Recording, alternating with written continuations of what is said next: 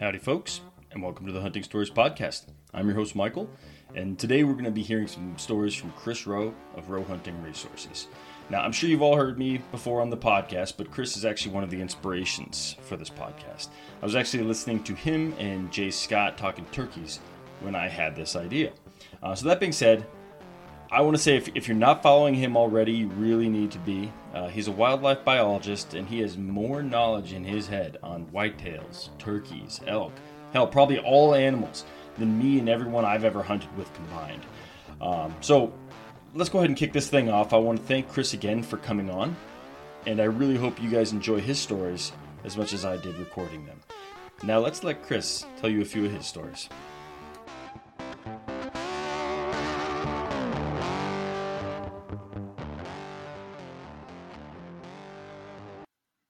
All right, Chris, welcome to the Hunting Stories podcast. How you doing, man? Doing well. Thanks for having me on, man. Yeah, man. I, I, think I told you a little bit here before, but I think this is the first podcast I've actually been nervous for because you were the inspiration for the entire thing. I was listening to your podcast when I was like, "This man can talk. I need to hear some hunting stories." So, so I'm super excited.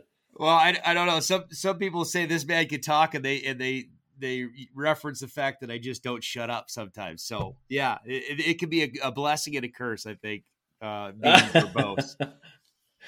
yeah, no, I'm glad. I know. I'm glad you started it, man. I'm. I am.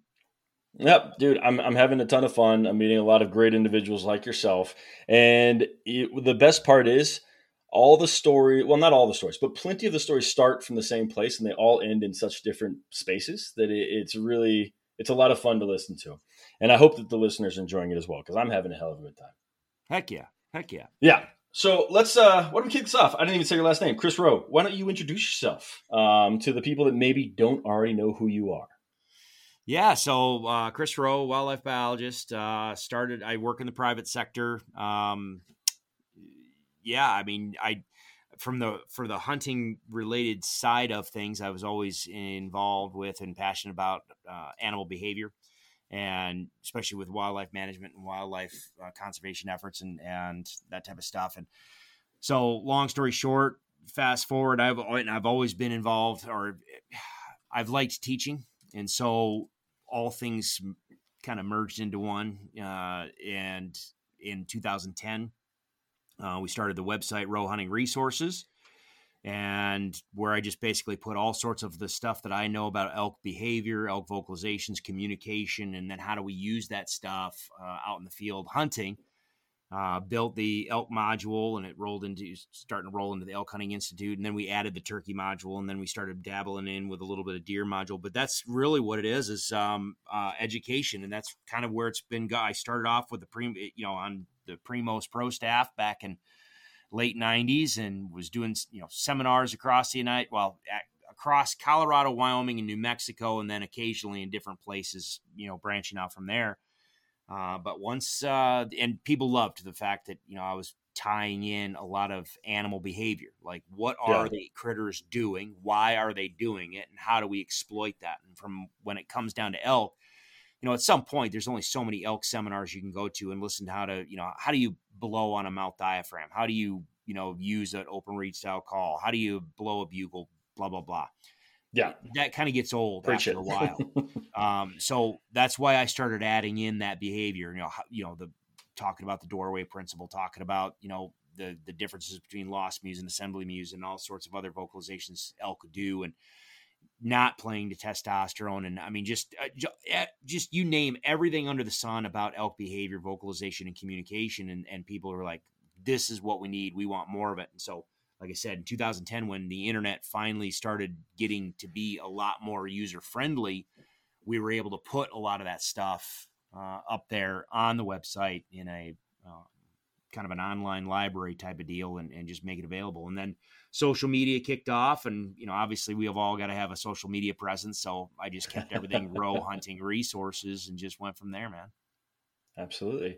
Absolutely. And i will say i think i've said this maybe one other time for one of our other guests but there's a difference between hunters who are trying to teach and teachers who are trying to hunt or, or, t- or teachers that are teaching hunting i should say.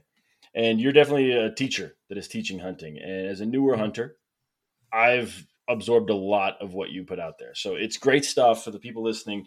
If you haven't connected or, or seen the roe hunting resources, YouTube, the website, all that stuff, please go out there and check it out. I've learned a lot. I have a lot more to learn, but it's a really great starting point starting point to like build that knowledge on. So thank you, Chris. Yeah, shorten that learning curve as much as possible so you can get out there and literally go faster than any of us did. You know, uh, I've been around. I mean, I'm 50 now, and so um, I hate to say it, but you know, I'm getting to be one of the older members of the hunting public now. I mean, it, that, that's out there. And I remember me first starting out. There were very few resources to figure stuff out, and it, you know, there there was a the long, arduous, you know, growth curve on on the success, you know, side of things. And so, mm-hmm. anything that I can do to help folks like you and anyone else just to shorten that up. You know, they say a, a, a, smart man learns from his mistakes, a wise man learns from the mistakes of others. Well, I've made plenty of them, so hopefully you can, hopefully you can learn from me and, and, and cut those things out of your uh, out of your seasons as much as possible. Yeah. I'm definitely one of those. Uh, the best best best lessons are self taught, so that's yep. where I do most yep. of my learning. But yep. then again, it's nice to supplement that with uh, other other people's mistakes as well. So, yep, cool, Chris. So you're based out of Kansas now, correct? Yeah. So in 2013, we I was we were in Colorado for a while. Well, I, I was in Colorado for a while. Uh, but then in 2013, um, yeah, started the transition in Northwest Kansas. It got an opportunity to work with a number of landowners out here, managing a bunch of the landscape and running some hunts and and doing some conservation stuff and management stuff. So it was it was a fun fun uh, transition, and uh, yeah, so we've been here since. Well, I've been here full time now as a resident of Kansas. I think in 2014. I think. Hmm. So wow. time has flown by rapidly. I should say that. I'm sure coming up on a decade. Yeah, I've uh, I've spent a lot of time in Kansas. My mother's from Larned. I don't know how familiar you are. Oh, yeah, I know Larned. exactly what you're talking about. Yep. Yeah, we, we own a, we own a farm out there, and, and someday when I inherit it, it's probably going to become a hunting property and no longer a farm. So someday, how many acres? Oh, I don't know off the top of my head. I want to guess around 300. It's pretty pretty decent sized. Nice, nice. Yeah. Yeah. So um, we'll we'll skip on the geography of Kansas for a little bit, and why don't we kick into one of your stories, Chris? What, what set the stage? Which tell one, us any? Which one do you want, man? I do, that I see. I told you I was going to pitch this back to you because yeah. you already have a history of it. You there's some, some that you've liked. What do you? I mean, that's the thing is, uh, you every and this is this is true, and that you were we were kind of chewing the fat before you kicked this off, and in the fact that you know, one of your other guests said, you know, he wanted to come back on because he, he thought of more and more stories. I mean, if you think about your hunting, and this is going to happen with you, if especially if you stay passionate with hunting. I started hunting when I was in my, you know, well, heck, before I was a teenager, going out with my yeah. uncles on my family farm in upstate New York, and so, and my grandfather was a game warden in upstate New York, and so he got me into turkey hunting and fly fishing and all that. And I mean, I was a kid and mm. we were out there farting around doing this stuff. So, I mean, you go, you're gonna you're gonna have a library from which to pull from. The question yeah. is, is which ones resonate with you? You know, because you had mentioned uh, the other ones that you heard me talking about. I mean, we could. I don't know what what what are you interested in? I've been all over the place. I've hunted quite a few different things. I mean, what what interests you? Because for me, I think, and I don't know if it's because of the animal behavior fascination or or passion, uh, or if it's from the teaching standpoint. For me, I mean, I'm sitting in here now. I mean, we I know that no one else can see this, but I'm I'm sitting in my studio with all sorts of critters around me, and I mean, I can look at pretty much. I mean, other than the turkeys, because there's I I've killed a piss pile of turkeys, and at this point, all the tails and back capes and displays, they're all they've now, except for the Eastern, I I know where the Eastern turkey came from, but I mean, I could pick from when I was a kid all the way up to, I mean, hell, the last deer I shot. I mean, every single every single hunt, pretty much every single hunt, or or to all the hunts that I've run that I that with clients, every yeah. single hunt that I've been on,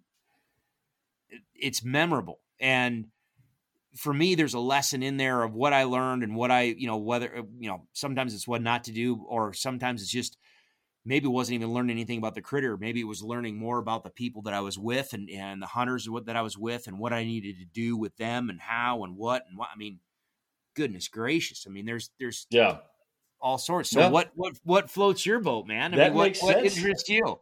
You know, if you're going to throw it at me, you know, uh, of course, I don't know what I don't know. So I don't know where your best stories lie. I've heard plenty. But Good. what we're going to start with is I have yet to hear a story of a guide's perspective. Oh. So why don't we, why don't why don't you do that? Why don't you tell me your favorite guided hunts? Maybe you're not putting the animal down, but what is the most memorable hunt you've done as a guide? Okay, so there you go. The most memorable hunt, one of the most memorable hunts, wasn't even a hunt that um, it wasn't even about the success. Mm-hmm. It was about you know, as it from a guide, when we're taking folks out in the field, it's one thing if you go hunting with your friends or your family, and oftentimes you know them, all right, and you kind of know some of the backstory of them, and you know what's going on in their lives, and even things that you think are just kind of irrelevant or these little tangential little little tidbits of of their life story that might play in later, but when you're a guide or an outfitter, you're taking a client and you may even have known them for a year or two or three or whatever um man there's sometimes the things you don't know um hit you full on square in the face uh and, and, what i what i mean by that is so the when you say one of the most memorable is one of the i mean this was just not this this season uh 2021 turkey season and I shared this a little bit on my podcast. So I book a turkey hunt with a guy that I've known for a long time. Uh, not mm-hmm. not like super personally. I, have known him through social media. I've been yeah. to trade shows and he's been there. I've been to sportsman shows and he's been there. He's attended my seminars and that type of stuff in the past. You know, he followed me. Uh, so we know of each other but I don't know him, you know, intimately, if you will. I mean, like, yeah. like very, yeah. very well. So he came out and hunted with me the first time in 2020. And that was after with turkeys. And that was after he had been talking about wanting to come out and hunt with me for a while, but he was he was booking a hunt and going with another outfitter. He had developed a friendship with them. And I was like, nah, no big deal. Well, long story short, all of a sudden he picked up the phone in 2020. He was like, dude, that guy's got no birds. And, and I was kind of disappointed and blah, blah, blah, blah. I still have a turkey tag. And it was the end of our turkey season. I still, I had an opening and I'm like, dude, I've still got birds. They're gobbling. They're, they're still predictable. I said, if you want to come out and give it a try, give it a try. So he comes out. I still have the ground blind up and he's like, where should I go? I'm like, well, go to that ground blind. I said, at this time, I said, sit down. And I said, don't say a thing. Don't put a decoy out because he he was literally had one day to hunt. Yeah. I said, don't even put a decoy out. Don't even say a thing. I said the ground blind's there because they fly up right over there. I said they walk across this portion of the field and there's a natural little funnel and they're going to walk right in front of you. I said they're get I said they are there every night and these two birds and what they're doing is they're cruising looking for hens and most of the other hens had been sitting on nests. And I mean, they were. It was about the time for they were going to start to rotate into their summer mode and get grouped back up with the rest of the gobblers in the area. So I told him, I said, go sit there, and he had his daughter with him, yeah, uh, younger daughter, and I said, just go sit there, and the birds should be there. And I swear to you, I I drove him to the property so he knew where because I most of our hunters will drive their own vehicles just so it, it provides them a resource if they want to carry extra gear if they want to carry extra food or whatever it's it's there at the vehicle and if they get cold or if they get hot or if they get bored or whatever they they, they can they have freedom of movement come back to the camp or, or the house or whatever and do whatever mm-hmm. they want so i drove out there he followed me i told him where to park i pointed across the field up over the hill i said go right straight there up over the up over the hill you will see the ground blind climb in keep me in the loop. And I literally turned around and drove away. Now we've got good cell phone reception out here. I literally turn around, drive away. I go to another property simply to start pulling other ground blinds. I don't think I was gone 30 minutes. I get a text. I'm like, tagged out. And he was just he was ecstatic. I'm like, well, there we go. All right, that's how he just he was over the moon. He's just like, oh my gosh, you knew exactly where they. That's what they did. They, you know, I got set up and I heard him gobble, and we scrambled. We sat down and got ready, and sure enough, here they come across. They were gobbling like crazy across this blah blah blah. And I think it was like 40 yards. Boom, and boom, boom, two birds down, and he was he was happy. He was on his way home. So the next year, of course, he's like, heck yeah, I'm coming back and I'm going to hunt with Chris. Well, that was that was last year. So I book him and he wants he wants one of the prime slots. We're gonna this is this is gonna be a uh, we're gonna set up. We're gonna call. We're gonna decoy the whole night. An actual full on your traditional style turkey on, And a little little well, I guess it. Uh, hold on, I'll just keep going because there, there's there's lessons in here. So we start hunting now. Last year, just like this year, um, it was tough. Now this year, you know, I had to cancel all of our turkey hunts because we our population has crashed into into oblivion. Mm-hmm. Last mm-hmm. year, the population was on a decline, and so I reduced the number of turkey hunts. But these guys, there's a couple folks that I said, okay, yeah, we'll we'll come out and we'll do, and he was one of them. And so we get set up, and it was tough hunting. There's no two ways about it. So he was, I think, third or fourth group, third group I took.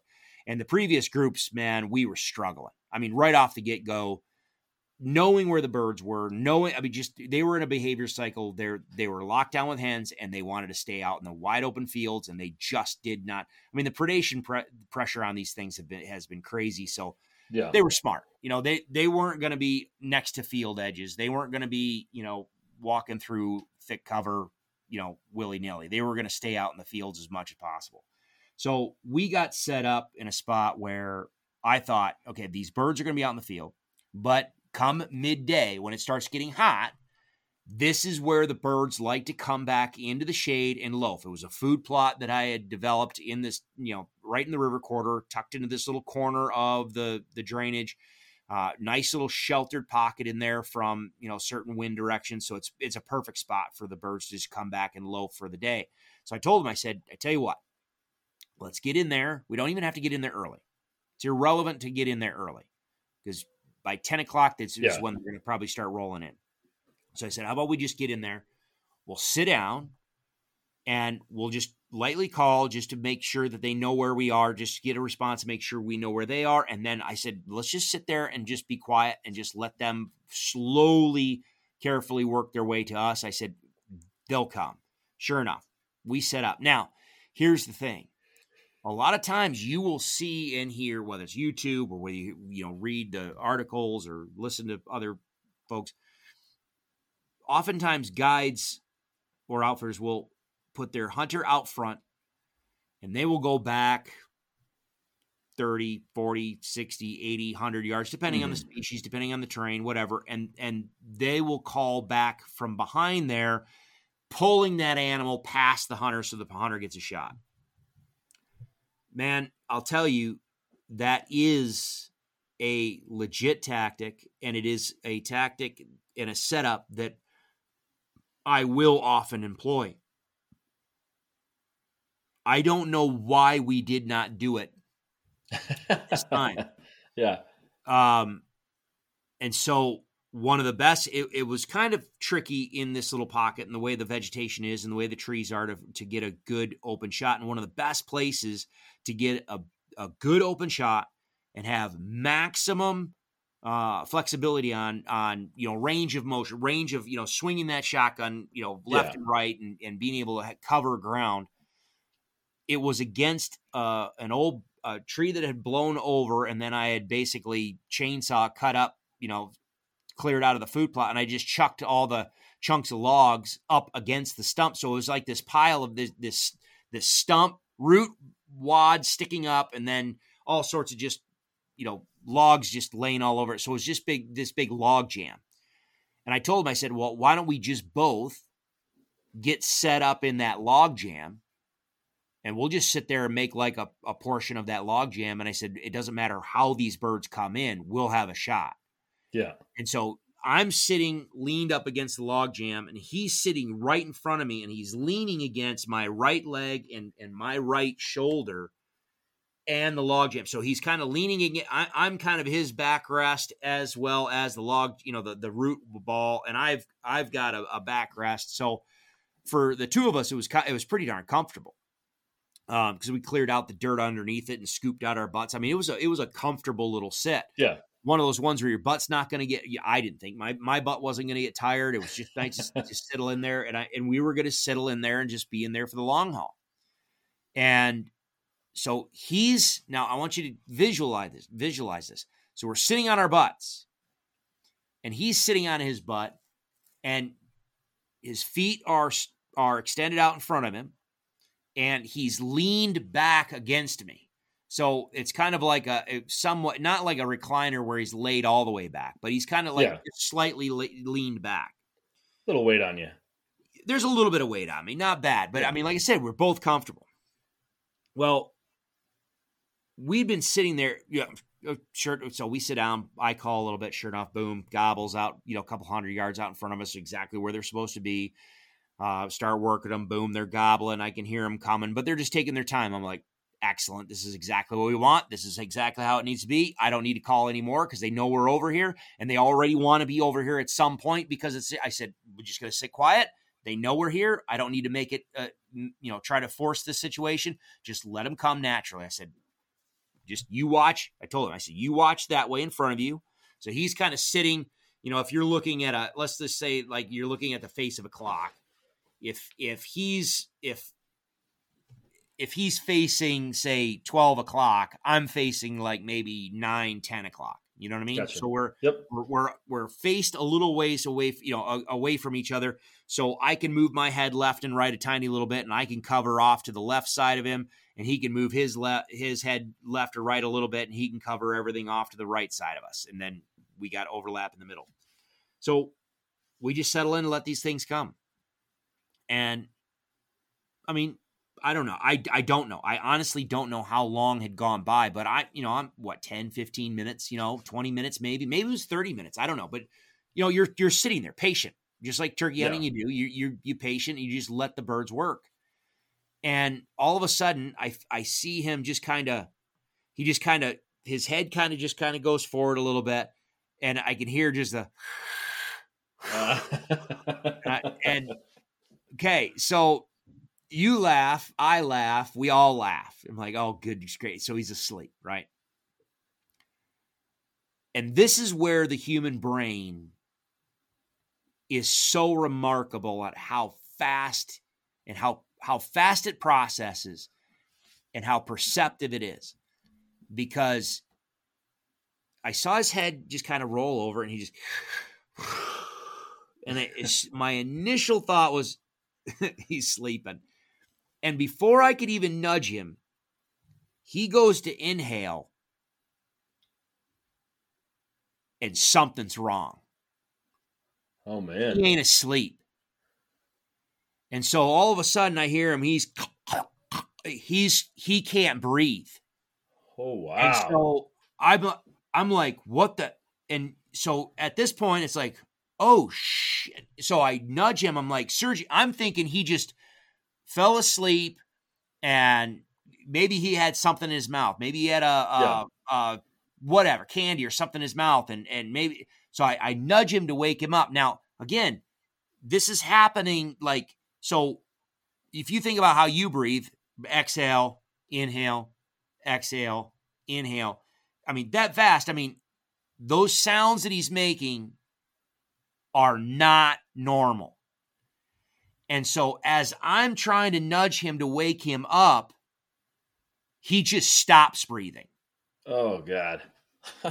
and so I don't hear anything anymore. Now, he stop I stop hearing sound, but at the time at that moment you're like, okay, well, did he just stop snoring?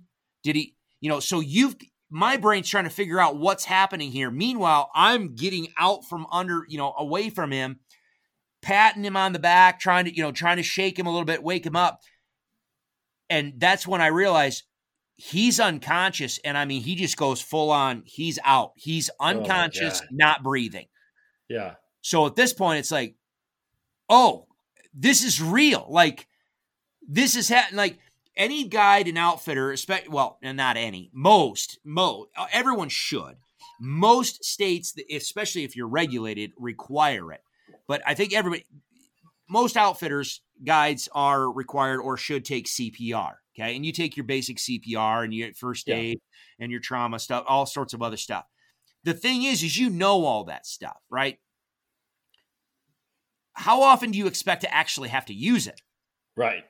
And then the thing that they never talk to you about, you know, really, and, and I don't know if there's any way to do this, is the adrenaline rush, the the your brain, that the you're like, no, this can't be happening. And then the realization, oh shit, this is happening. and then, oh shit, I need to do oh crap. This yeah. is this is happening right now. This is like no joke. This is not a drill. This isn't CPR class where they're fine, they're just playing the victim and I go to no. This guy is not breathing. I do not know why. And we are t- we are in the middle of freaking nowhere, and he's 250 pound guy. Mm. I'm not.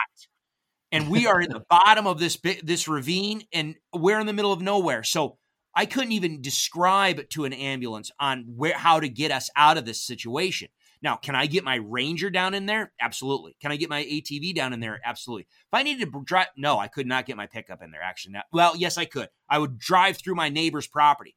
But even if I had to try to figure out how to direct an ambulance, I've got to climb up out of the hill in order to, to even get cell reception. And so it's like, oh shit.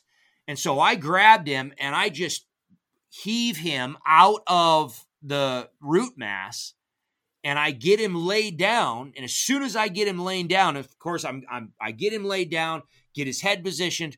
I grab his the the his leg knees, get his knees up, and as soon as I did that, he wakes up. Oh, what? and he just looks at me. He's like, you, you and I've different stuff in my past. So I was in the military for yeah. a while, and and we had to play also. I, I was the guinea pig for um, you can't see it, but I've got really, really obvious veins in my arms. So when we were doing that, you know, medic yeah. training, yeah, I became the guinea pig for IVs, and so I was the guy that everybody stuck for IVs. And I've had so many people jam needles into the into my elbow joints. There was times where I passed out. I just I'd be yeah. I'd, faint. I'd be like, "Whoo, I'm gonna I'm out." So I've woken up before after having fainted or passed out.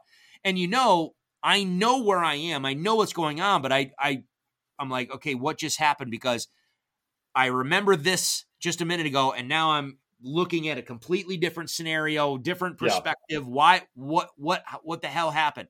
I know something happened, but so same thing. I can see the look on his face. Uh, he's like, "Hey, what? What's going on?" Yeah. Dude, you, tell, you me, tell me. you tell me. I'm like, what? I'm like, are you okay? And he's like, yeah, why? I'm like, dude, sir, you you passed out. He's like, oh, did I? I'm like, no, no, okay. I'm not saying you you you you passed out, but I said, dude, you stopped breathing. Really? I'm like, yeah, really. I said, you're here in this position because I was about to do CPR, brother. Yeah. He's like, really? I'm like, that's really. I'm like, I'm not dude, I'm not just, you know, he could see the look on my face. You know, I probably was just, you know, white and just, yeah. Like, oh, he's like, yeah. Well, my, my legs started to go numb. I'm like, what do you mean your legs started to go numb?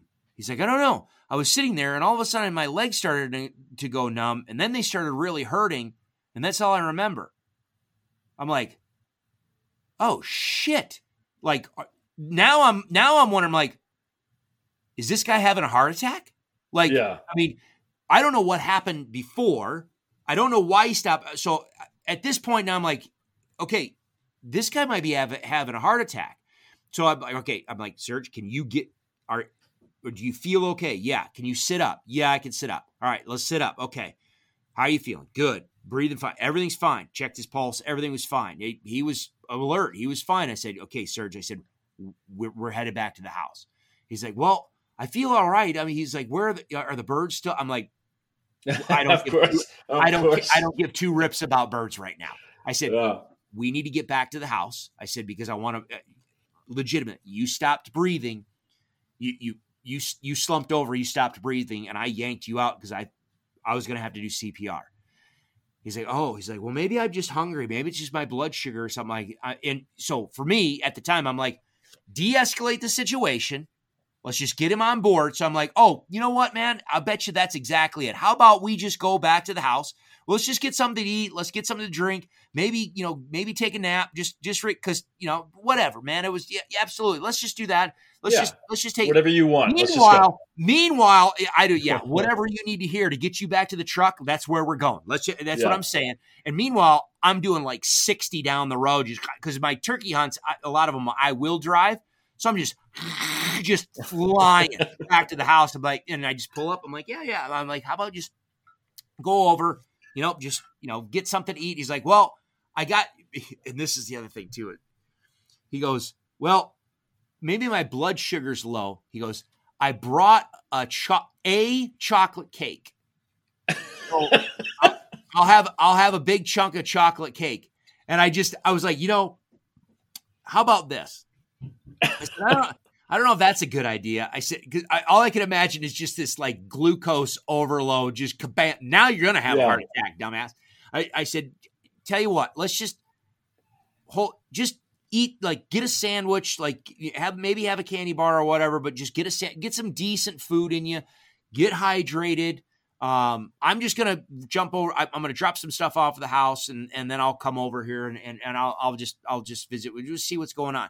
Meanwhile, so he goes into into our guest house.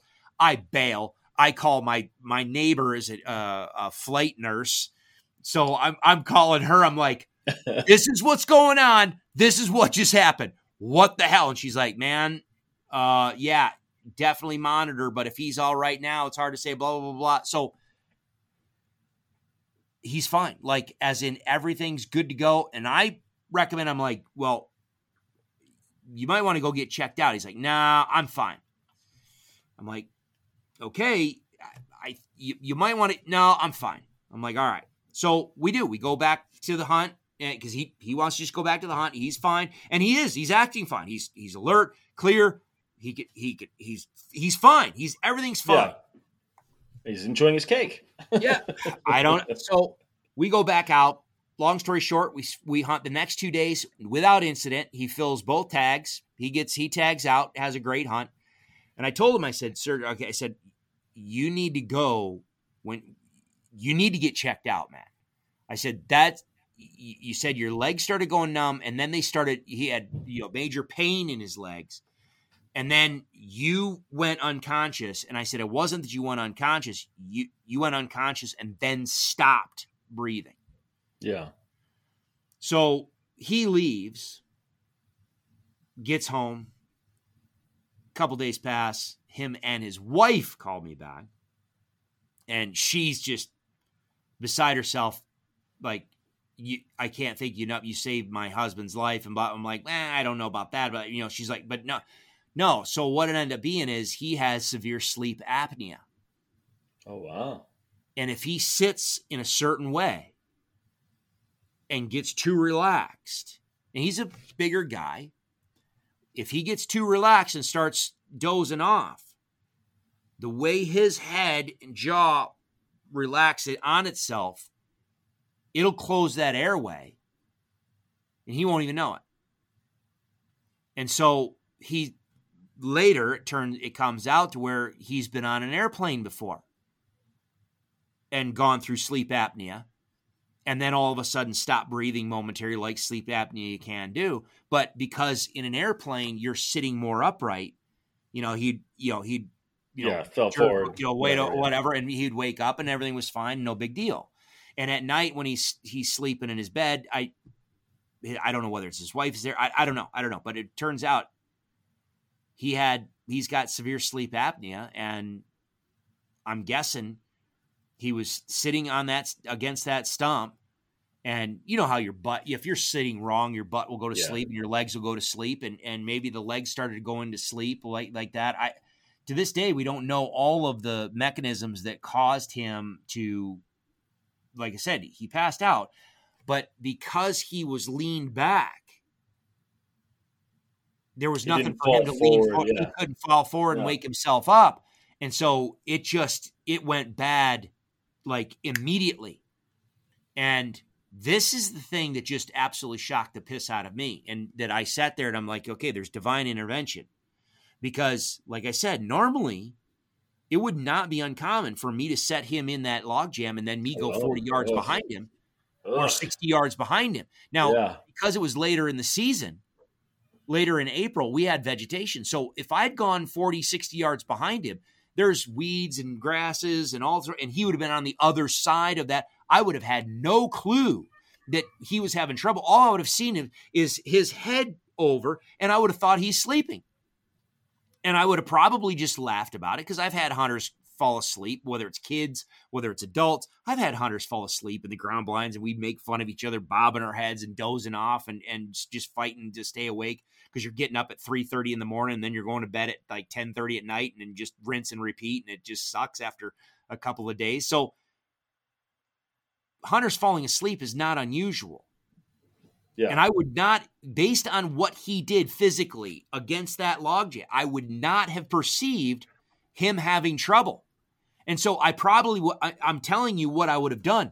And it's not that I, I'm happy about it, but I, I know what I would, would have done. I would have sat there and continued calling because I would have thought, a he's asleep. He'll he'll jerk awake here in a minute, especially when that bird is, you know, those birds are about 100, you know, 80, 100 yards out, and all of a sudden, row, and they gobble, and all of a sudden, point, oh, I'm awake now. Yeah, I bet you are, buddy. Come on, let's go. He'd have been dead. Yeah. No, Stone for dead. sure. That's Stone dead. terrifying. stone dead. And so now I'm like, it's it's not like I've been in situations where people have gotten injured, or you have a bad wreck, and, and like for instance, you know, here's here's stories. We'll we'll just keep going. So on one of our um, in the back country, we had this is back in the day when we had our four horses and we went backpack or we went horse packing in.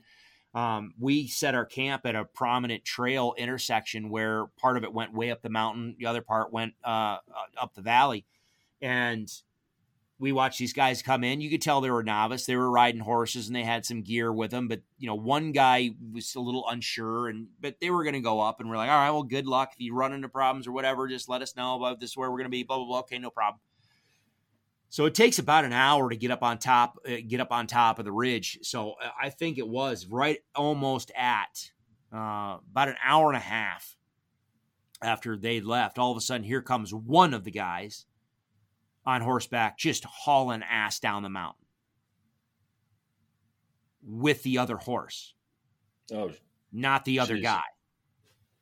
And so we're like, what's he and he they you know they come right to camp they're like my butt we buddy had an accident uh fell off the horse uh and, and i think he broke his ankle and uh he's bleeding and uh, i'm going out to get help i'm like wait a minute i know this ridge and this ridge just gets pummeled with afternoon thunderstorms especially early september and sure enough, I mean, we're we're set to get some nasty thunderstorms. I'm like, okay, so he fell off the horse. Yes, he broke his ankle. Yes, he's bleeding.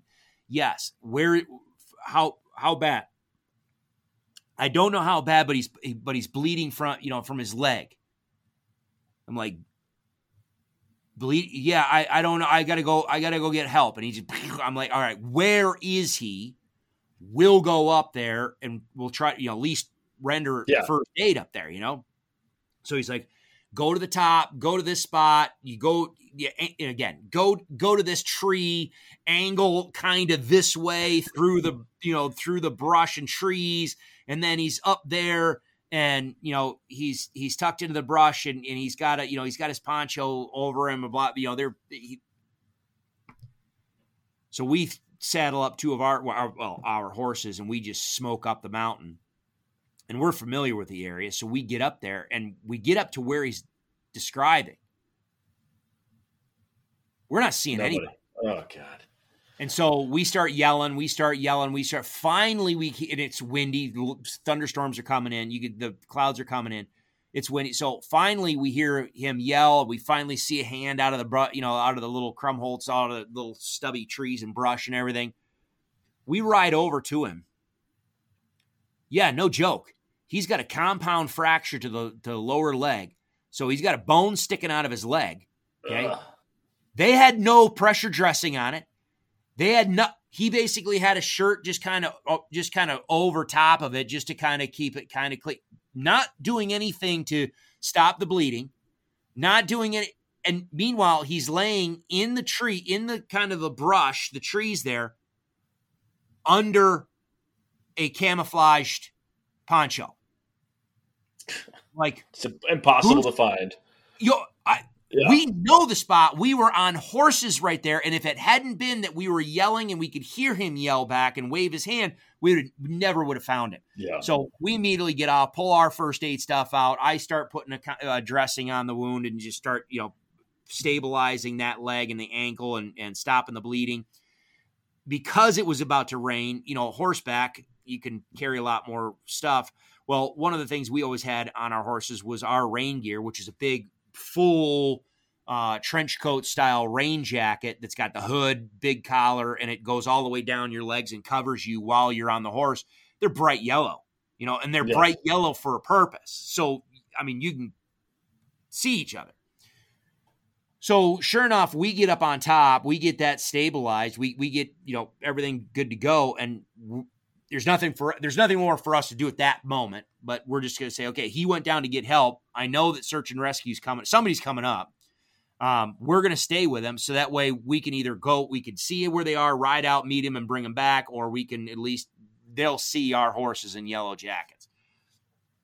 Sure enough, you can hear the helicopter. And I'm like, all right, they're on their way. You know, we're just and the guy. I mean, the guy was fine. It, luckily, it wasn't. It didn't cut an artery or main vein or anything like that. It was just. It was just tissue. You mean it broke Yeah. the bone, poked the bone out, the, the ankle poked out of the. It was just tissue, so it wasn't bad bleeding. It was actually easy to to control.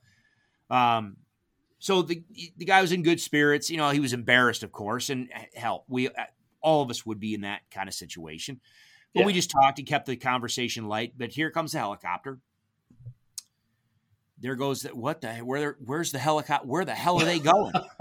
and they're going up a different valley, They oh, go- No. different valley, and go right up the ridge. They went to where the other guy told them to go. He just had the valley and ridge system wrong. They're two miles away. Oh God. We don't have comms with that that helicopter. And the and the kid, I don't know where the kid where his buddy is. And it's it's not like oh just ride over there and meet. No, that's like drop off the mountain, down the mountain, across the valley, ride up the other. No, they. The only thing we've got is stand there, wave our, our wave our arms. Luckily, you know, I mean that's the thing that makes the. I mean the search and rescue guys, especially the helicopter folks. I mean they know what they're doing. They've been there, done Yeah. that. So they got up to where that guy had said, and they didn't find anything. So next, next, okay, start your start going out Start from there, yeah. saying, okay, this is what he said. What could he have? What could have he meant? Well, the next logical one was this ridge. If we look, oh, there's two guys over there. There's two people over there on horseback with bright yellow ponchos waving their hands. I mean, I will say this was pretty darn impressive. I I wasn't on the receiving end of it, but just to hear when they saw us, they pitched that frickin' helicopter and cut those rotors. It went from to I mean, you just hear them frickin' just Oh, punch air and just here they come, just smoking over top of us, swing around. Kelly, well, we went over and, and pointed out a good landing area for them. They came in, set down, blah blah blah, all things done. Got him loaded up, and you know, yeah, it. I, things Yeah. happen, man. Things happen They out in the field, and and it's funny because uh, from a guide and outfitter standpoint, we we most of us are trained for it. We're trained in how to do it. The thing is, is what you that I don't know if you can prepare for other than getting yourself in the situation is or maybe doing ride-alongs with EMTs or something like that, is is the oh shit factor. This is Yeah. real. This is not a drill. And now, I, Although- now I've got to I've got to do this for real. And this person, this person, whether his life depends on it or whether his just or, or if he the other guy, if that had busted, a, you know, cut through a vein or an artery, he would have been bled out or or Oh, pretty darn you got there. bled out to where it's Yeah. tourniquet time and it's like oh shit. Fa- Luckily he was he was okay, but I mean that's the thing is I remember all of the stupid uh, the stupid things that we do. How many times do we go hunting and we don't even I I'm guilty of it today on my habitat stuff. I'll tell Cal, I'm like, all right, I got to go out and I got to uh, spray or I got to mow or I got to do, I got to drill seed or what on the food plots or whatever. I, I've got 7,000 acres that I manage. Okay. Across, spread across two counties, across 25 miles north to south, probably east to west. Okay. Where? Oh, well, I'm going to this property. Okay. Yo, well, that property's a mile long in the river bottom. Where? Yeah. Okay, I'm going to this food plot where it's right here. Okay. Well, oh, by the way, I don't have cell signal there. Oh, So if something happens, yeah. what the hell am I going to do? So, you know, all these things you're like, uh, it's it, it doesn't matter. I'm just going to go jump on my four wheeler, and I'm going to go over there. I'm going to drag the mower around. I'm going to knock down the, the the weeds on the, on that food plot, and then I'm going to be back. What what if something happens and I roll the mower over my leg for some stupid reason? yeah. or I'm doing something with the four wheeler. Okay, let's roll into another story. Again, along the same vein, I lost uh, one of my old friends. Uh, he was a few years older than I am. He, I, I was, he was a master's student at Syracuse University, uh, doing deer, whitetail deer research, and I was just graduating, getting ready to go to college, and I was going into wildlife biology, and so I went myself and my uncle, who's more like my best friend.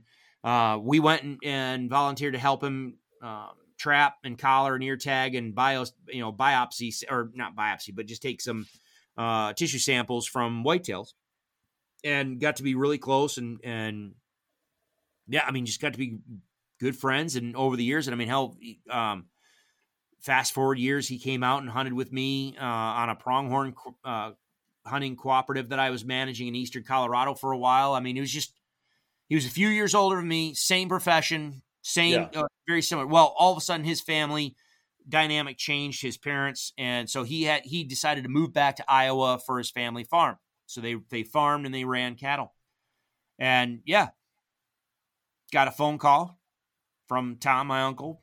He's like, Steve is gone. Ugh. I'm like, what are you talking about? He's like, he passed away. Like the hell you talk? What do you mean? He... Got jumped on, left the morning, left the house, his wife, his kids, jumped on the four wheeler because he needed to go fix some fence in the cattle pasture just real quick. No, it was it, no, it was not in the morning. It was in the afternoon because he was gonna he was just gonna run out in the afternoon and do it and be back for dinner. Yeah. Didn't make it back for dinner. So his wife's, wife's like, "What's going on?" Then it starts getting dark, and then he's then she's like, "Something's not right." Yeah.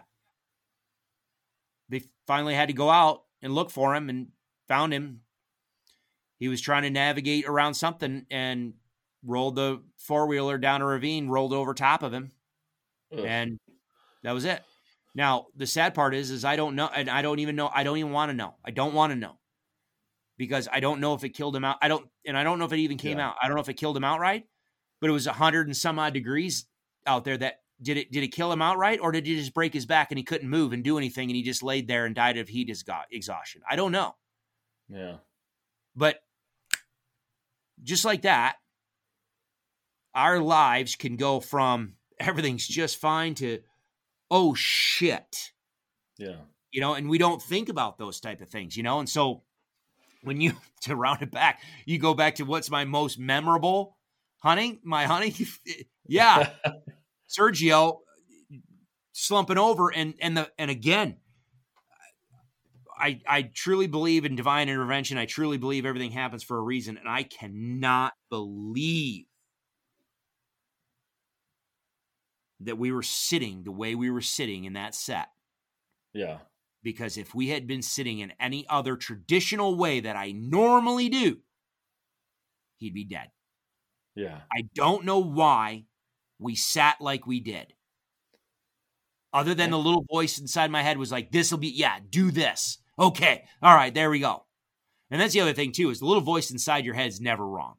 If you, you know, that little still Yeah. small voice in your, you know, that whispers it, you, you want to go do something and your little, that little voice all of a sudden is like, nah, don't do that. Or, yeah. Hey, you know, you're grabbing stuff and, and you look at some random thing off to the, and your the little voice said, grab that. And you're like, no, I don't need that. And then like two hours later, you're like, son of a, I should have grabbed that. Yep. mean- Yep. There's there's been plenty of times I, I on my mountain goat hunt. Again, you want to talk about stupid stuff that we could have been that, that could have ended badly. So I drew a mountain goat tag in Colorado, scouted, uh, found two just incredibly just just massive billies that were awesome. Long story short, fast forward, my buddy kills his. The shot, uh, the shots that rang out in the valley sent my goats just to the other. I mean, they they literally, legitimately left the unit. They went up over the ridge and out of the unit, and just devastated me. So I'm trying to. So they, him and his brother are taking care of their goats or his goat. I tell him, I'm like, I'm going after these other billies. I'm going to try to figure out where they go. Now, this is on Mount Massive. Okay, that's a 14,000 foot mountain. They're they they crested it like 13.8. That's a. I'm not running up that mountain and I'm already I'm already cashed out from all the other climbing we done. So anyway, I decided I'm like, okay, they went up over here. They're gonna go around this side. I said, I wonder if they're gonna come back around because they always were back in this little basin, this just just steep, nasty little vertical basin. I said, you know what I'm gonna do? Like a dumbass, I'm going to cut across the other way, and I'll catch them as they come back. So I'll just go across this boulder field scree slope. Oh God. It's at like 13,600 feet, and it's literally just steep, just this big, massive boulder field. Okay, no problem. Sorry, start going. uh, I'm just, I'm working my way. Like these boulders are the size of Volkswagen, like your automobile. They're, like size of cars. Okay. So you can scramble up one, jump over to the next one, scramble across that one, across down to this next one, and then every now and then you get yourself in a stop, you know, a situation where you're like, crap. Well, I can't jump down to that one because then I can't jump. I can't get. Oh, I got to backtrack. I got. I mean, you're, you're trying to figure out. It's like walking a maze across through this thing. I get halfway across. It's massive. I I don't know how many hundreds of yards across this thing is, and it's steep.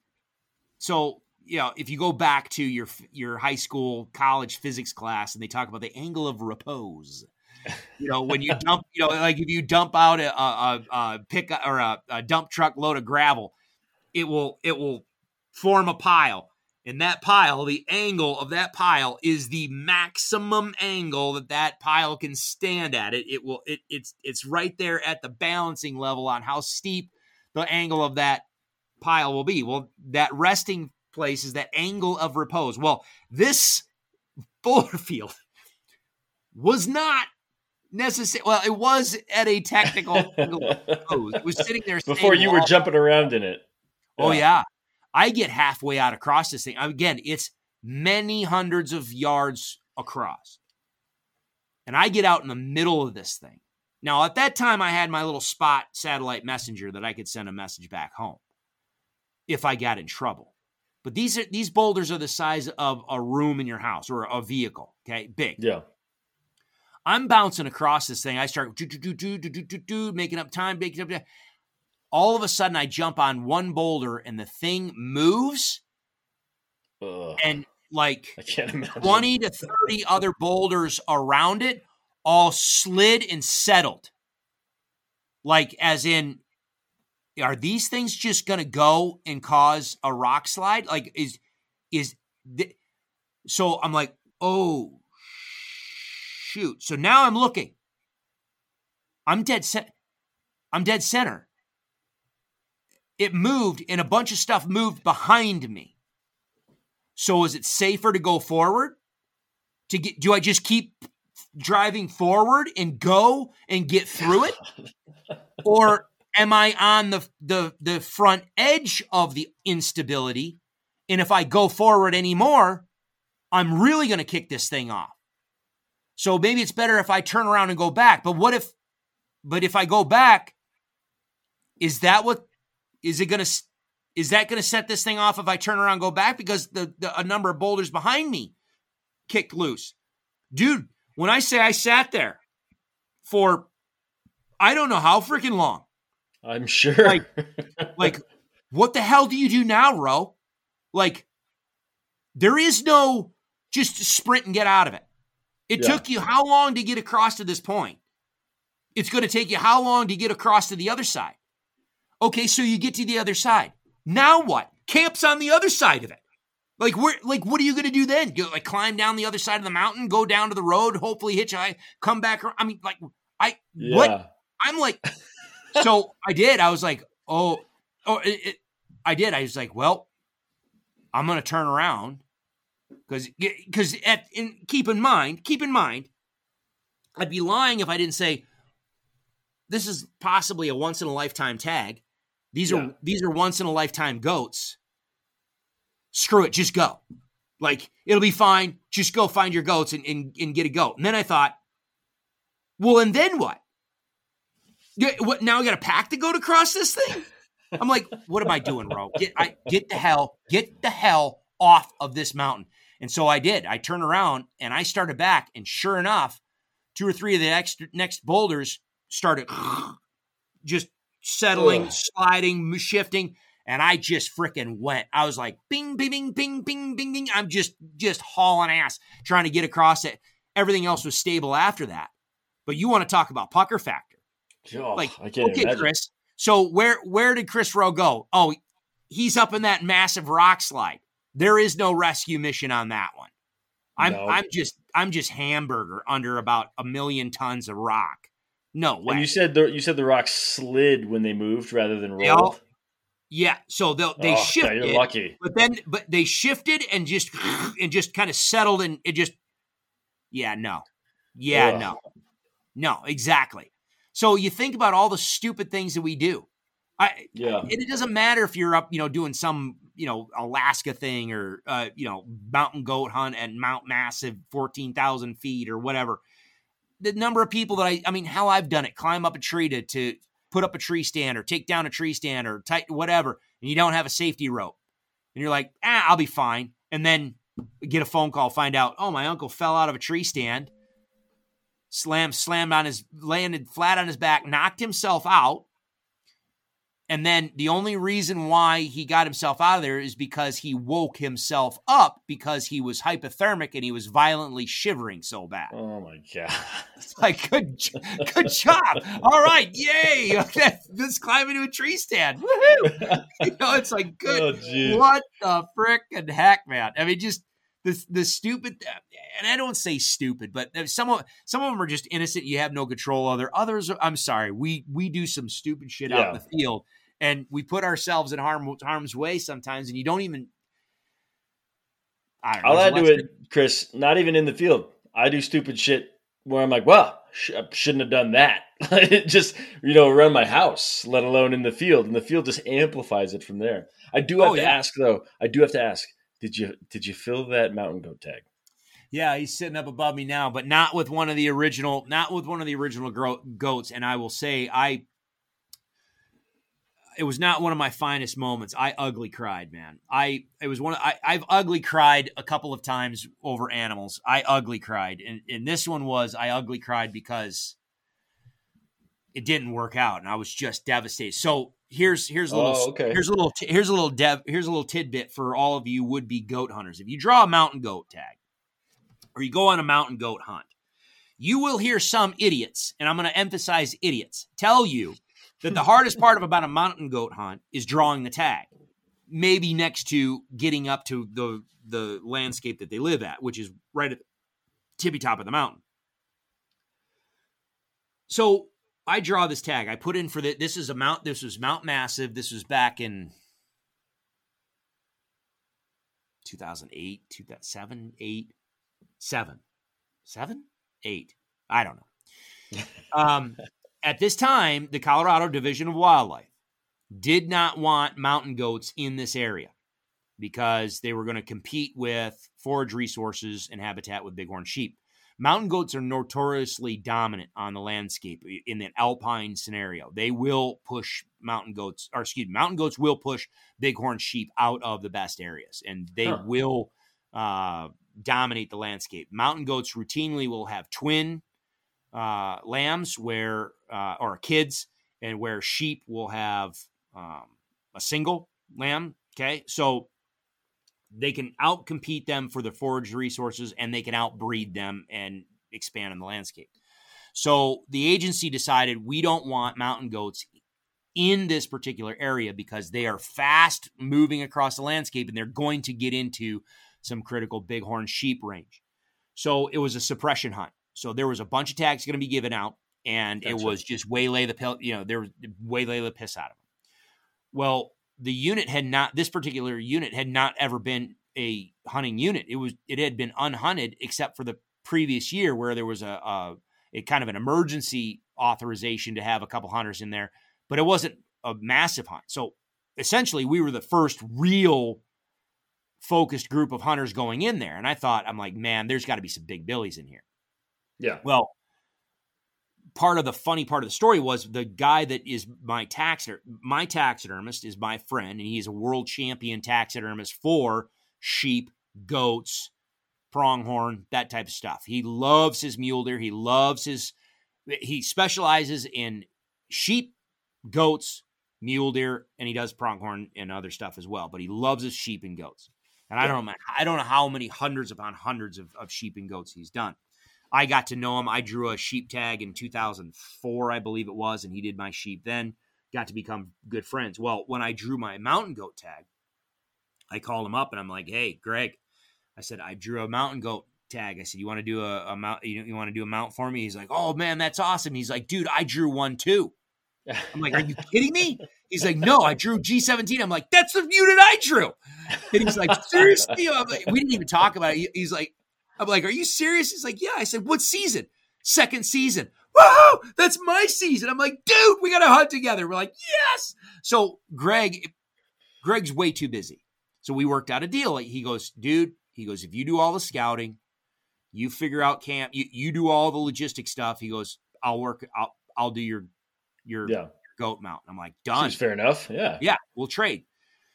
So sure enough, I go up there and I start scouting, start scouting, start scouting. And, and, I'm purposefully not going to the most popular basin of this particular unit because everybody and their brother's uncle is going to go there. I know from working the elk study back in the day that there are goats that have just wandered off, billies, that just wander off in the middle of nowhere. And they just live out their days and they're they're ancient and no one knows about them. Very few people know about them. But I remember hearing, you know, either seeing them having some of the of the researchers on the elk study when they were flying saying, "Oh, there was a mountain goat there," or "We saw a goat there," or you know, some of the Forest Service folks say, "Yeah, there's a goat there," or other people I've talked to. So for the first part of the summer, I'm at, in that particular summer, um, every single weekend from well, yeah, no, no, no, sorry, sorry, I said weekend, wrong. Every single week from I think August 1st. So my season was the last week of September, the first week of mm-hmm. October. Okay? okay. So every week, for a couple days, the middle of the week, I was up in the unit scouting. And the first, so the entire month of August, I'm cu- I'm scouring all sorts of out of the way places, and I'm not finding anything. I'm like, okay, well, crap. All right. So then September rolls in. That's one of the seasons I did not elk hunt. One of the few seasons I didn't even buy an elk tag. I'm like, nope, this is a mountain goat. Once in a lifetime, yep. you know, it's all in. So I did not elk hunt. So I start shifting my focus and I I start moving my focus back towards the main core area, still in the little out of the way pockets. And sure enough, I'll still I I will never forget it. Found the first goat. I'm like, oh, holy crap! I find there's a Billy. He's a lone Billy, all by himself. Holy crap! I found one. I found one. I found one. Again, in a random place where no one else is looking. I'm like, sweet. Well, I looked at him and I could tell he was a young Billy. I'm like, all right, well, I'd So rather have a, I, yeah, I, it's, it's 100% legal. 100% legal. But I was looking for an old, bigger, you know, a big, if you look at those big, the older, uh, Billies, they just get they'll just get this big massive body, this big old horse head. They just they're just they're just awesome looking. And that season, the reason why I chose second season is because you get the better coat. You got that big long hair, you know, just really filled out with their their under fur, so they're just this big polar bear on the mountainside, you know. And so I find that Billy. I'm like, all right, well, I can see where he is, and he's half in the trees, half below the, the timber line. I'm like, all right, I can see him. I said, but there's another basin around here. I'm going to go over here, blah, blah, blah, blah, set up, start glassing, and bam. What dreams are made of. this thing is all by himself in a tucked away little spot, and he is a legit giant. Like, giant, like massive, giant body, giant goat. And I just sat there, I, and my, I, it was like, I, I, you know, my mind back then, I've done it. I, I, I, no one is over here scouting. yeah. The only way you can get here is either the way I came in, or you come. There's a there's a, a hiking trail on the other side of the ridge. You could a long hike, but you could do it. And at any moment now, because the first rifle season is coming up, and I'm like, no one is in here. I haven't seen any boot tracks on the trail in here. It's a it's a it's it's not a. Po- I'm like, I don't think anybody knows he's here. So I'm like, all right, this is this is everything that I've wanted. This is literally the the animal that I want. So I'm like, all right, cool. So I spent you know two days sitting there watching what he was doing. All right, I got to go back home. Whew, awesome, found him. All right, next week comes. I'm gonna come back up. I'm like, man, you're sweating bullets. I'm, I'm going right back in. I'm like, is he gonna be there? If he's not there, where's he gonna go? I get back up there, get in the glass. Boom, same spot, right there on the. He just same spot. I'm like, yes. Third week, same spot. Now it's the next season. So now there's an actual rifle seat. He hasn't moved off the that. I mean, he's literally in this little tiny basin, steep cliffs, little grassy slope, and he's either bedded in the in the cliffs right there, or he's on the on the slope, just all by himself, all by himself, and he is a freaking giant. So I can't. So I go up there the same, you know, it's Wednesday, Thursday, or Tuesday, Wednesday, or whatever the week. I go up there. This the hunt has already been going on for like five days or whatever. I get up there and I'm just sweating bullets again. Get up there, still Right there. Ah, He's right there. I'm like, yes. All right. So each each season is two weeks. Okay. So there's two week. But all right. So I bail. I watch him for two two days. Don't see anybody. Oh no, I can't. Well, I don't. That's that's a lie. I don't remember which week it was, and I don't even. All of a sudden, I'm sitting there watching him. All of a sudden, I see two people walking across the ridge above him. I'm like, no. There's another. There's another bucket. No, right? I'm like, no. It was the way the they were silhouetted against the sunset to where it was too bright. I could see that they were figures, but I couldn't tell. They had backpacks on, but I couldn't tell if they were just hikers or if they were hunters. I couldn't tell. They- They weren't Hmm. carrying a bow. I could tell that, but I couldn't tell if they had a, a rifle, you know, on their back. But regardless, they just walked across. Stood. They stood for a little bit and were talking. I'm like, no. Walked across and then they just dis- disappeared. Again, it's Mount Massive, so it's a very, very popular hiking one of 14ers in, in Colorado. So I was like, oh man. Okay. So no, no harm, no foul. Goat's still there. I leave. I come back the next week. Next week, I come in. I'm coming in the last couple days of that rifle season and a couple days before mine starts. So ours starts on that Saturday, I believe, if I remember correctly. Greg was going to come in, I think, on that Friday afternoon. I come back in that second, so a couple days before season. I come back in, throw binoculars. He's still there. And he's with another Billy who's also a giant. Oh. Now, here's the thing the goat that I originally found, when I say it looked like a polar bear, when Greg got to camp and I showed him the goats, Greg said the same thing that I thought. He goes, That's the biggest Billy I've ever laid eyes on, regardless of whether we're talking Colorado or we're talking about British Columbia. He goes, I've never seen a goat with a body that large. He goes, if if we get that goat, I'm going to have to do some serious modifications to a farm because that goat is. Me- he goes, I've never seen a billy that big. That's so we, cool. But the horns were smaller than the other billy because the other billy was a legit tank of a billy, like a normal big billy. But he was easily we both thought he probably could have broken state record easily. He would have been top three in Colorado state record as far as horn score. Okay, mm-hmm. just massive bases. And, and, if you know a mountain goat, you you've got the the bases of the mountain goat, but then right behind the bases is this kind of this black lumped gland. Okay, so from a distance, if you're if you're not paying attention, the glands kind of or the little lump there, black lumps are, can touch, and it looks like the bases of the horns are touching. Well, it's not. The horns are not touching. The, the, the lumps are.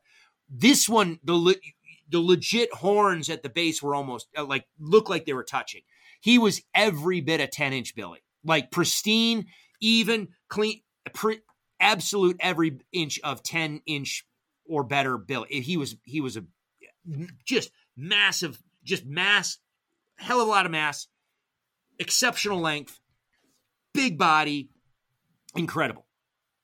So here I am looking at this thing for a couple days before Greg gets into camp. And I'm like, which one do you want, Roe? I'm like, do I want to do I want to have the state record mountain goat, a possible state record mountain goat? And I brought my bow and I brought the rifle because I was going to try to get one with the bow if I could, and then go with the rifle if I couldn't. Do I want a, a, a possible state record Billy, or do I just want to have the biggest Billy I've ever. I'm like, and and then quite uh, we were going back and forth. We're like, all right, well, honestly though, the giant, the polar bear. I mean, does he have horns that are just about the same size? He, his body just makes it look they they just dwarf the horns. I don't know. Yeah, but I I I, we, I literally got to the point, and Greg T he goes, "Man, you found him." He goes, "You get first shot." I'm like, cool. And, and, these things were approachable. They were always in, this main Billy was always in the same spot, and the second Billy was just following him now, and it was approachable. It was doable. So Greg gets into camp. We're sitting there, and we're looking at these goats up the valley, and I'm I'm like, this is a dream come true. Like this is everything that I've ever wanted in a mountain goat hunt. This is what I was hoping for, and literally from an elk standpoint I just I just got a limited draw unit and I just found two bulls that are over 400 inches. And no one else knows that they're there and they're as predictable as the sunrise and they're in the same spot every day and nothing bumps them i'm like what the so we're sitting there in camp watching these billies. Tomorrow to the day we're sitting there watching is still the rifle season of the last of, of the last rifle season. So at any moment somebody can poke over the hill and go boom boom and uh, oh there they are so we're sitting on pins and needles just praying we don't see a soul. Meanwhile, we're just watching, trying to get a game plan because tomorrow morning, maybe it's game, it's us, it's game on. Yeah.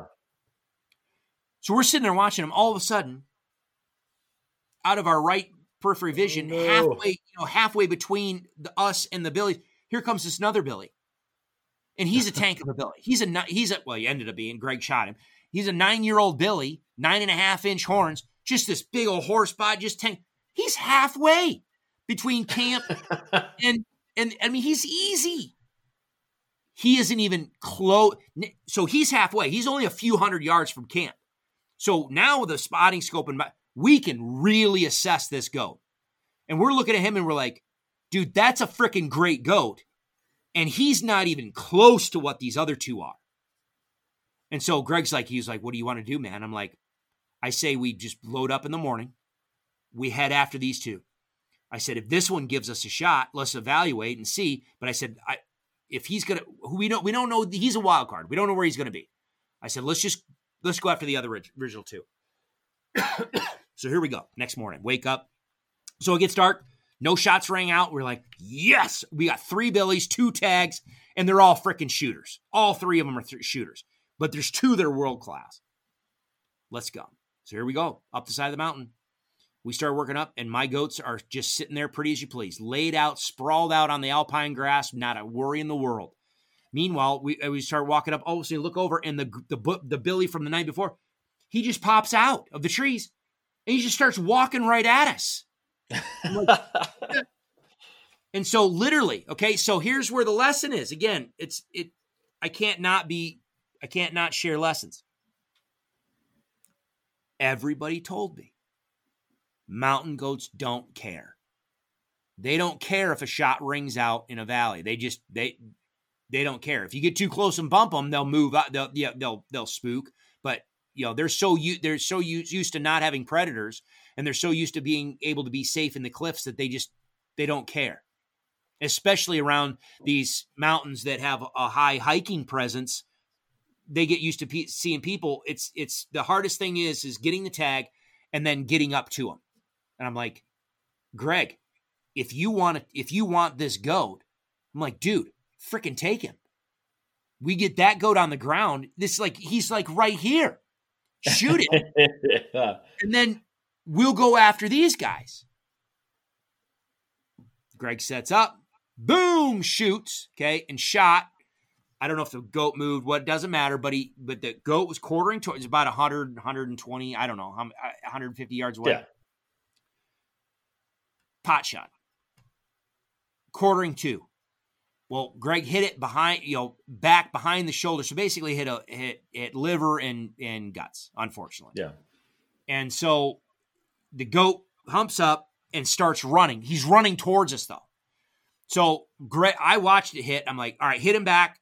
Well, before I could even say anything, Greg racks another one. Boom, shoots again, goes over top of him, hits the rocks behind him now I can see Greg's, you know, he's frantic. I'm like, Greg. I slow him, slow him down, slow him. My, you know, guide mode kicks in.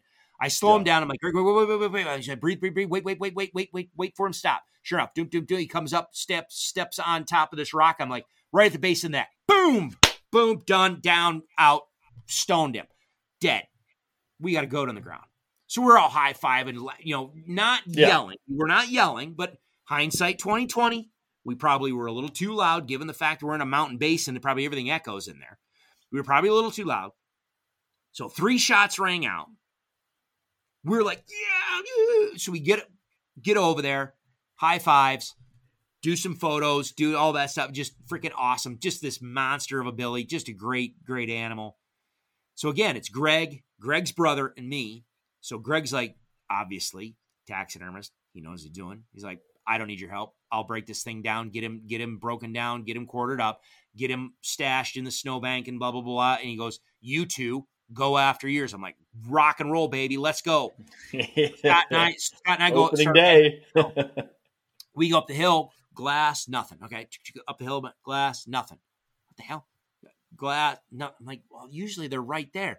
Get up the hill a little bit more, glass, nothing. I'm like, what the hell? Finally, we we like kind of crest the the the slope and there's no freaking goat, man. There's not two goats. It's not that there's two goats. There's not one goat. I'm like, what the? I'm looking around, looking around, looking around. I go back to the cliffs where they normally are, and there's no goat, man. I'm like, what the? Like, where the hell are these goats? And all of a sudden, we hear a rock fall. Like, often, the, if you've ever heard rocks fall off a cliff in the mountains, you hear that, it just echoes. And I look over, and like I said, this thing is a vertical, just almost like a cathedral, just eh, just this vertical sheer basin. And he used to hang out on the on the north side of it in these little ledges next to the wide open slope of alpine grasses. Dude, he he and the other goat are now on the far side of that just massive chute doing Mach 30 Jeez. out of that freaking unit because if he goes up that, and that's what he did, up over the ridge, goes into a different unit. We can't follow him over there. My the big polar bear of a goat is just. I mean, I'm watching this thing just grab and rock. I mean, he is just going. He is getting the hell out of Dodge. Yeah. Meanwhile, the other Billy is he's running to keep up. He stops. He looks. You can you can literally see the confusion on the, the other Billy's face. He's like, "What the hell are we running from?" That I mean, he's looking around, not seeing anything, and then me, meanwhile, the polar bear is just freaking not. He doesn't take a breath. He doesn't stop. He just he's out. I'm out. I'm gone. And so I just sit there and watch him. Greg's like, or uh, excuse me, Scott's like, "Can you?" He's like, "Dude, it's." I don't remember what he said. It was like 490, 480, 490 or something like it was the first go. Mean, it's windy, like yeah. hard wind, 490, moving target. And I'm like, I can't make that shot. He's like, all right, it's five, you know, he's slowing down. It's a five and ch-. he's like, can you make that shot? I'm like, Scott, I can't, I can't make that shot. I don't, the wind is too high, too far for me to be comfortable right now. And he's moving number one or number one and two and three. I said, but the, I said, Scott, the issue, say I do anchor him. Where the hell is he going to fall? I mean, it's just, it's like a yeah. thousand feet, 2,000. I don't know how far. It's just a sheer, there's no way we're going to recover him. He's like, all right, well, wait till he gets out to the top and, and gets up to the top. He'll say he'll pause at the top, and he's glass, and he, he's like, or he ranges like six, six hundred and some odd something. Like, man, he goes, I'll, he goes, I can walk you through the shot. That goat never stopped comes out of that chute, hits the, the top of the ridge line, and just flat out dead runs up over the hill, out of the unit, down the other side. Bye bye, gone. And so did the other go. Gone. Gosh. Heartbreaking, two, man. Two months. Two. I mean, I don't know how many. I mean, how many? I mean, I, I was I was one of those guys that was fortunate to draw a tag. I got my I got my so in Colorado. For those that don't know, in order to draw a mountain goat tag or a bighorn sheep tag, you have to build up not the desert tag, but just the Rocky Mountain bighorn tag, bighorn sheep or mountain goat. At the time, I think it's the same. You have to get three preference points. You have to put in for three years, get three preference points. Then on the fourth year, you will actually be eligible to draw. In the first three years, you can't draw. You're just building your three points, and then starting year four, you can draw. I drew my bighorn sheep on the first year I was eligible. Wow. Much much to the chagrin of people that have been putting in for like 20, 30 years and still haven't drawn. So I drew my bighorn sheep. I get that tag. The next I heard about that I always wanted like a, U, a, a ram and a ewe mount together. And I heard that there was this kind of weird glitch that if you get your bighorn ram one year, they say once you get a ram, you cannot if you fill your tag on a Ram or a Billy, you cannot put in for that tag again for another five years. And then you can start to build your preference point and then you're eligible again. Okay. So, but that's if you want another male, like a, a Ram or a Billy, but you can put in for a ewe or a nanny. They said that there was, at the time, there was like this weird glitch where if you get your Ram, immediately put in for your ewe tag, like in the same unit, and you'll draw your ewe. I'm like, seriously? Like, yep, well, so what do I do? So I got my my ram with the with the bow. I did the same thing. I immediately next year I put in for my ewe tag. Bam, got it.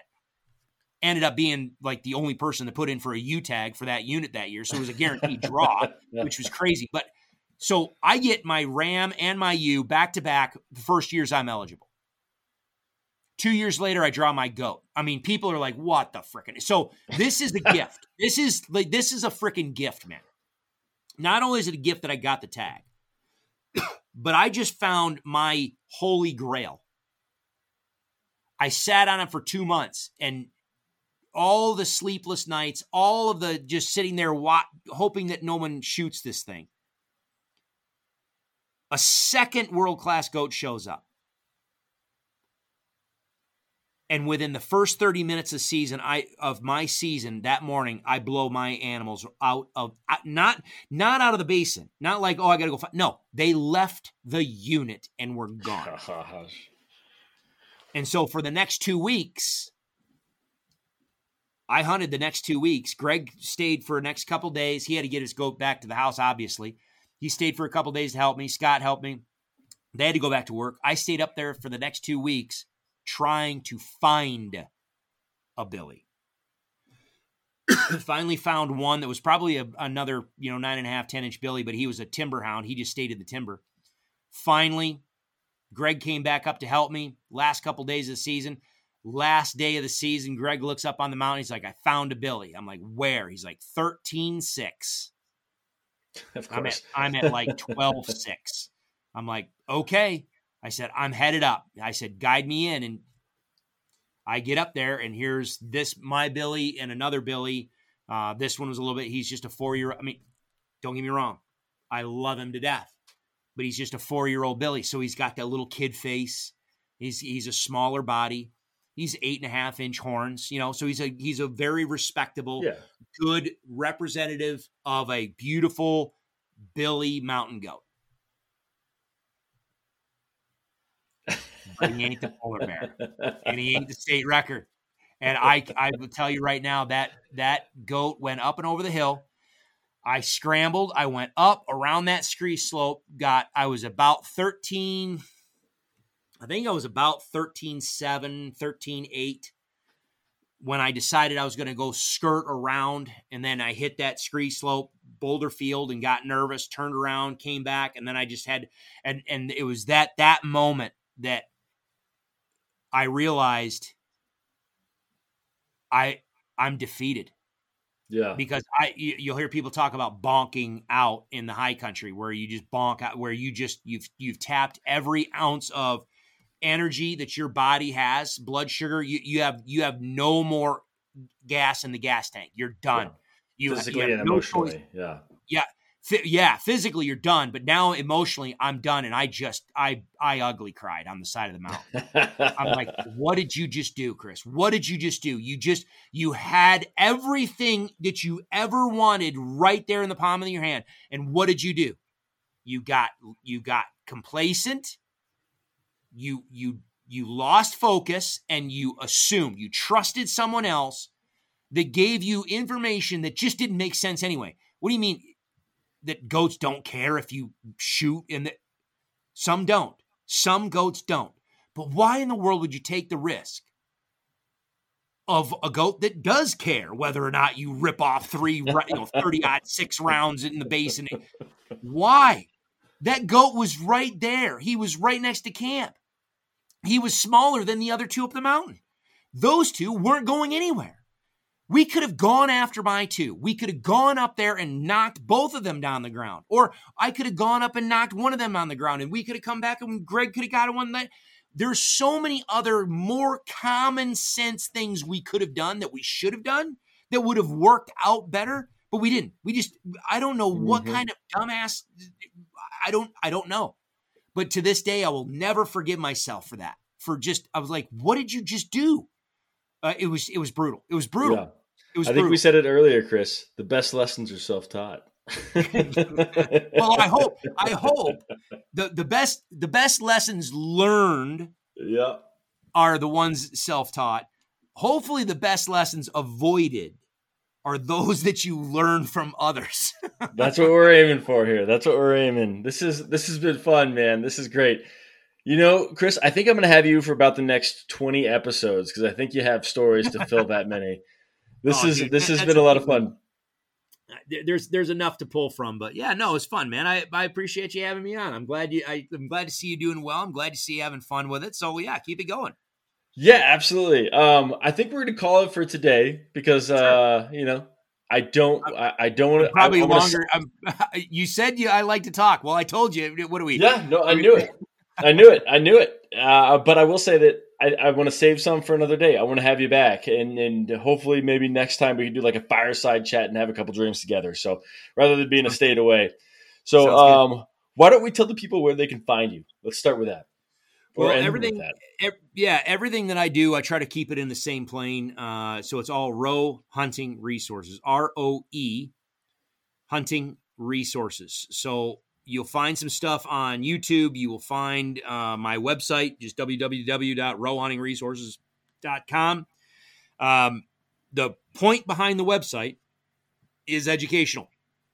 Um, if you're just starting out with turkey hunting or you're just starting out with deer hunting, uh, maybe you look at those two modules, but um, there's not a lot of stuff in there, and they are more geared towards beginners because there's quite a. Eh, to be honest, there's a lot of really good stuff on YouTube and, and other channels that cover deer and uh, turkey stuff. So I have a little bit of that if if folks want to look at it, but the the real workhorse, the the the uh, flagship of it, if you will, is the elk stuff because that's where the the heavy elk behavior, elk vocalizations, elk communication. What are they doing? Not from a marketing standpoint and how to get you to run a call. No, I'm talking what do elk do? How do they communicate? How do they talk to one another 365 days a year?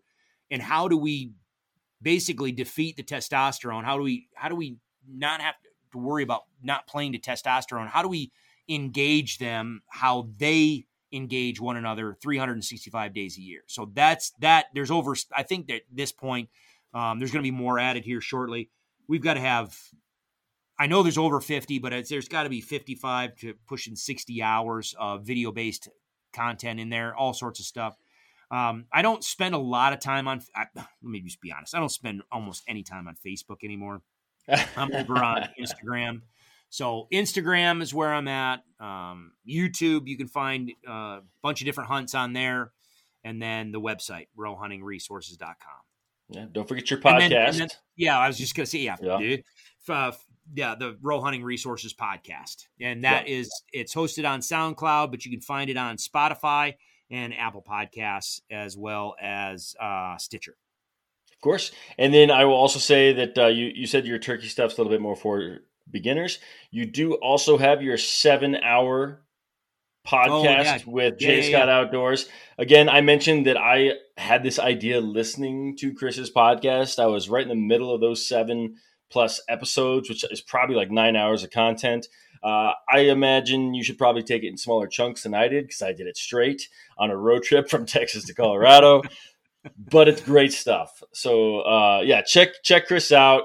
Everything he does is gold. Chris, thank you so much, man. This has been a ton of fun. Uh, I actually had like three or four more stories I wanted to ask you about, which we're going to save those for another day. Specifically, the bull right behind you. I've seen it in a ton of videos. I'm sure other folks have as well. This, this, yeah, this that monster. Yeah, I want to. I want to know that story. Um, but we'll we'll save it for another day. So thank right, you, brother. Thanks thank for having you, me man. on. I really do appreciate it. Have a good one. All right, brother, man.